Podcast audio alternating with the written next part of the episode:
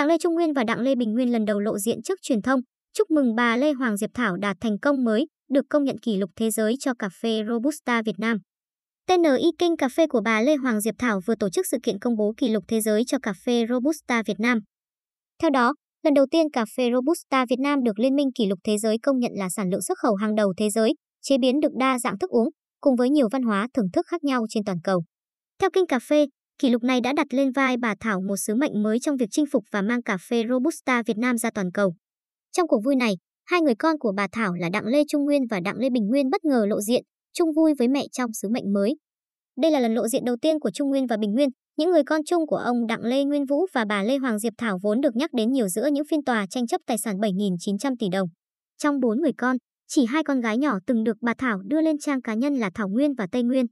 Vụ ly hôn tốn nhiều giấy mực của giới truyền thông kéo dài từ năm 2015, đến nay dù kết thúc trên giấy tờ, nhưng chưa ngừng trong cuộc sống đời thường cũng như kinh doanh.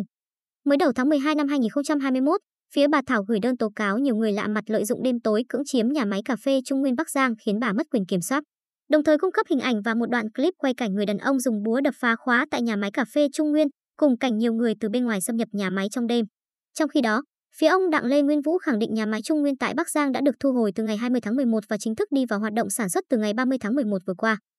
Trong quá trình thu hồi, tiếp quản chi nhánh nhà máy Trung Nguyên tại Bắc Giang, không có phát sinh bất kỳ một sự xung đột, ẩu đả hay xô xát nào xảy ra tại nhà máy. Công tác an ninh, an toàn tại chi nhánh nhà máy Trung Nguyên tại Bắc Giang luôn được đảm bảo tuyệt đối và đã được công ty báo cáo đầy đủ, chính xác đến các cấp chính quyền tỉnh Bắc Giang, phía ông Vũ cho biết.